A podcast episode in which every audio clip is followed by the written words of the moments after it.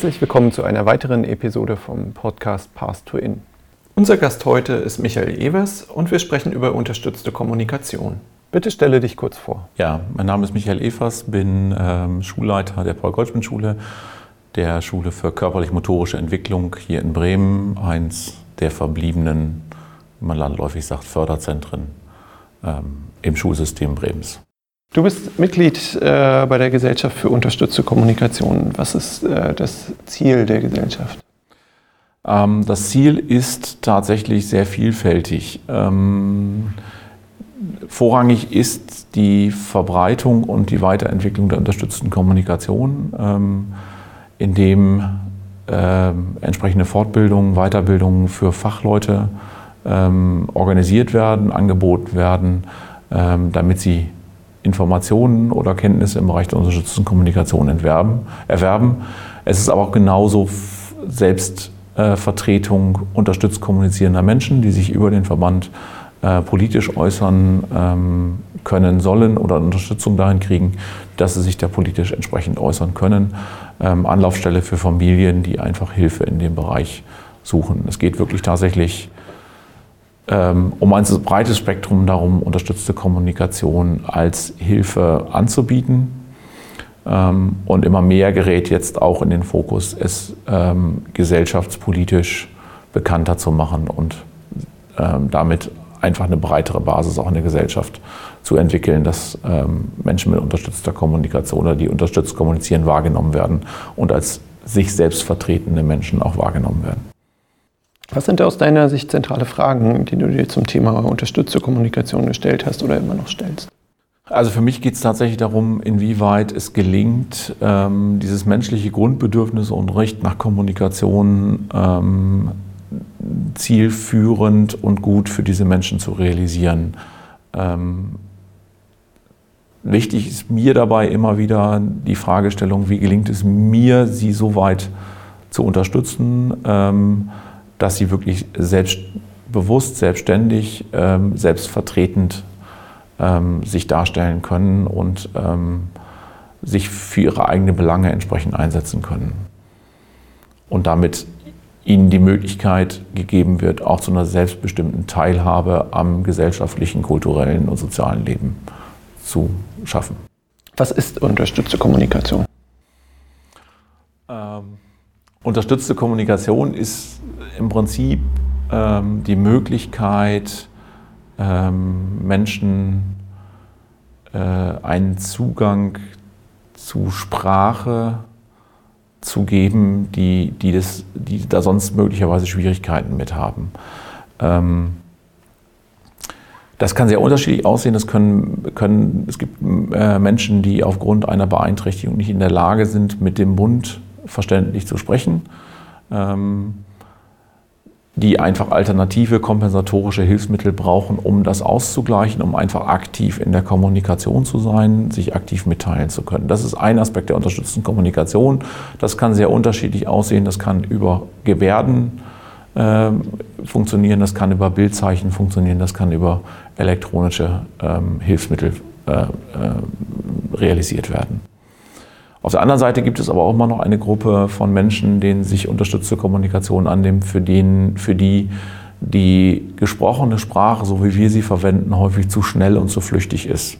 Man denkt da zum Beispiel an den Bereich der Autismus-Spektrum-Störung, die häufig in ihrer Wahrnehmung ähm, spezifische Auffälligkeiten zeigen, die es ihnen schwer macht, aus einem Redefluss die relevanten Informationen herauszulesen. Auch für die kann unterstützte Kommunikation hilfreich sein, indem ich mein eigenes Sprechen durch Gebärde oder durch Bildzeichen so unterstütze, dass ich die Kernaussagen oder die Kernbegriffe immer noch mal wieder anders repräsentiere und damit auf anderen Wahrnehmungskanälen oder mit einer anderen zeitlichen Dimension, weil sie stehen bleiben, weil sie länger wahrnehmbar sind, ähm, zur Verfügung stelle. Ich glaube, das sind die beiden großen wichtigen Aspekte der unterstützten Kommunikation, die man einfach benennen muss an dieser Stelle. Kannst du ungefähr abschätzen, wie viele Menschen äh, auf unterstützte Kommunikation angewiesen sind? Nee, das ist, glaube ich, ganz, ganz schwer zu sagen. Ähm, es gibt da wenig statistische Aussagen dazu. Es gab mal eine Befragung, ähm, wie viele Schülerinnen und Schüler an Schulen mit Förderbedarf geistiger Entwicklung auf unterstützte Kommunikation angewiesen sind. Die Zahlen schwankten aber auch sehr, je nach Schulregion und Schule voneinander. Zwischen 30 und 70 Prozent waren es, glaube ich, damals. Ähm, das ist, glaube ich, ganz schwer zu sagen, wie viel das sind. Ähm, auch da ist, stellt sich natürlich die Frage, ist, wer ist darauf angewiesen oder wer profitiert davon? Also auch gerade im Zuge der, der Zuwanderung, die wir ja nun in den letzten Jahren in Deutschland sehr stark erlebt haben, ist durch, sind durchaus Medien und Mittel der unterstützenden Kommunikation auch ähm, hilfreich, ähm, wenn ich es mit Menschen zu tun habe, die ähm, Deutsch äh, als Zweitsprache oder als Fremdsprache neu lernen müssen, können manchmal Systeme wie Bildzeichen oder Gebärden aus der unterstützenden Kommunikation hilfreich sein, ihnen erstmal die Kommunikation äh, in diesem fremden Sprachraum zu erleichtern oder das Verständnis zu erleichtern. Also von daher ist es, glaube ich, ganz schwierig zu sagen, ähm, für welche, für welche Gruppen und für wie viele Menschen ist das relevant. Ja. Das gilt dann wahrscheinlich gleichermaßen auch für die, eure Schülerinnen und Schüler. Das, oder kannst du es kannst da. Bei uns an der Schule kann ich es sehr deutlich sagen. Also ich würde sagen, ähm, 70 Prozent der Schüler sind wirklich darauf angewiesen, um aktiv in der Kommunikation unterstützt zu werden. Ähm, der zweite Aspekt, Verständnis von Sprache, die stattfindet, da würde ich, die, würde ich den Anteil sogar noch deutlich höher setzen. Da denke ich, nähern wir uns den 90 Prozent an. Welche Formen der unterstützten Kommunikation nutzen die Schülerinnen an eurer Schule und äh, welche Hilfsmittel kommen besonders zum Einsatz? Ähm, also Formen nutzen wir alle, die es gibt. Ähm, und da fangen wir wirklich bei körpereigener Kommunikation, basaler körpereigener Kommunikation, also tatsächlich sowas, was basale Kommunikation betrifft. Ähm, äh, Wahrnehmen von Lautäußerungen, Muskelspannungen, Atemrhythmus, sowas sind schon für uns Äußerungen, die wir wahrnehmen und die man, denen man Bedeutung zumessen muss. Ähm, äh, aber auch genauso Bildzeichen, Gebärden, elektronische Kommunikationshilfen werden eingesetzt. Erfahrungsgemäß sind Gebärden ähm, in der aktiven Kommunikation für unsere Schüler eher schwieriger zu lernen. Da stellen sich die motorischen Beeinträchtigungen einfach ähm, eine Hürde dar, ähm, was die aktive Ausführung von Gebärden betrifft. Ähm, nichtsdestotrotz werden sie ganz viel eingesetzt, auch von Kollegen eingesetzt, weil sie eben für das Sprachverständnis ähm, unwahrscheinlich unterstützend sind, weil wir ganz automatisch unsere Sprache verändern, wenn wir einzelne Wörter mitgebärden. Wir sprechen langsamer, betonter. Ähm, also die Effekte sind da schon äh, positiv.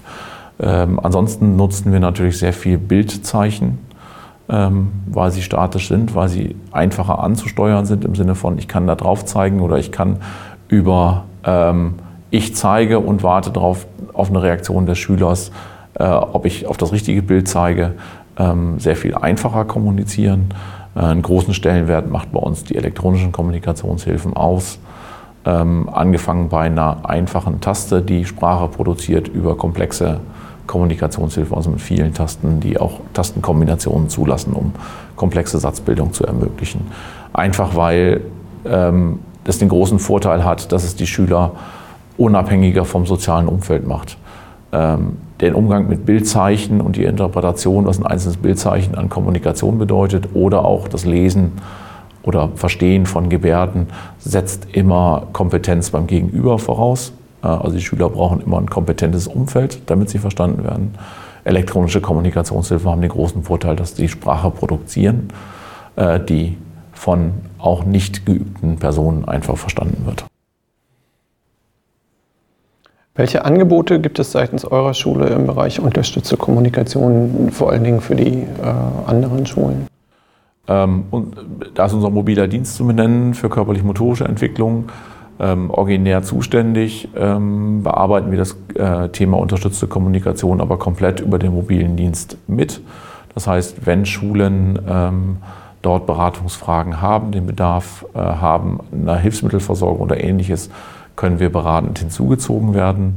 Ähm, und dann machen wir tatsächlich von Diagnostik, Erprobung über Antragstellung bei entsprechenden Kostenträger, also Krankenkasse, Sozialamt, was immer in Frage kommt, bis hin ähm, erste methodisch-didaktische Beratung, wie setzt man das ein, ähm, bieten wir den Regelschulen alles an. Immer vorausgesetzt ist, sie fordern es an. Also wir machen das nicht von uns aus, sondern es ist immer sozusagen eine Beratung auf Wunsch der Schule. Okay. Und äh, das läuft dann so, dass die Sonderpädagogin äh, von der Regelschule sich an euch wendet und sagt, äh, hier haben wir Schüler XY, könntet ihr mal vorbeikommen? Genau. So. Ähm, das und das, ne, also so ein bisschen fragen, wo liegt genau das Problem, damit wir schon mal eingrenzen können, wohin könnte die Situation in der Beratung gehen. Manchmal liegt man völlig falsch, dann gibt es auch einen zweiten oder dritten Termin, bis wir dann wissen, wo, wo wir wirklich stehen. Ähm, Genau, und dann tatsächlich die, die Schulen oder in dem Fall dann auch die Eltern mit ins, ins Boot holen, was die Hilfsmittelversorgung betrifft. Ähm, dann auch Termine mit möglicherweise Hilfsmittelfirmen nochmal koordinieren, um bestimmte Dinge zu erproben. Ähm, und dann den ganzen Prozess, ähm, die Eltern vor allen Dingen dann begleiten im Prozess der Beantragung mit eventuell Widersprüchen schreiben oder ähnliches für die Krankenkassen.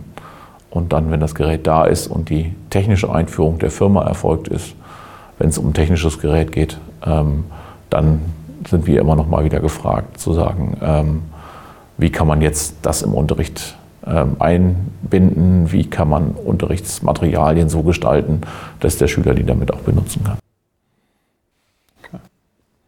Und äh, beratet ihr denn die Sonderpädagogin und die äh, agiert dann als Multiplikatorin oder versucht ihr dann schon das äh, gesamte Team mit Fachlehrerinnen und was da sonst noch so rumspringt.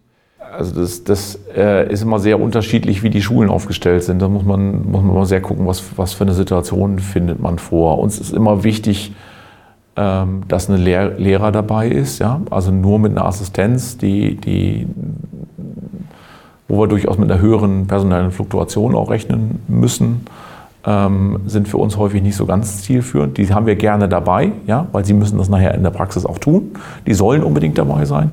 Ähm, ich glaube aber tatsächlich, dass es immer wichtig ist, zumindest eine verantwortliche Lehrkraft, und es ist auch relativ egal, ob sie Sonderpädagogin oder die Regelpädagogin ist, ähm, hat auch was mit persönlichem Interesse zu tun und mit der Bereitschaft, sich dort manchmal einzuarbeiten in bestimmte Dinge. Ähm, das ist uns eigentlich relativ egal. Wichtig ist, wie gesagt, dass auch die Eltern immer mit äh, im Boot sind, weil sie müssen es zum Teil mittragen und zumindest auch, wenn äh, Anträge notwendig sind, weil wir bestimmte Ausstattung brauchen, ähm, spätestens dann brauchen wir zwingend die Eltern.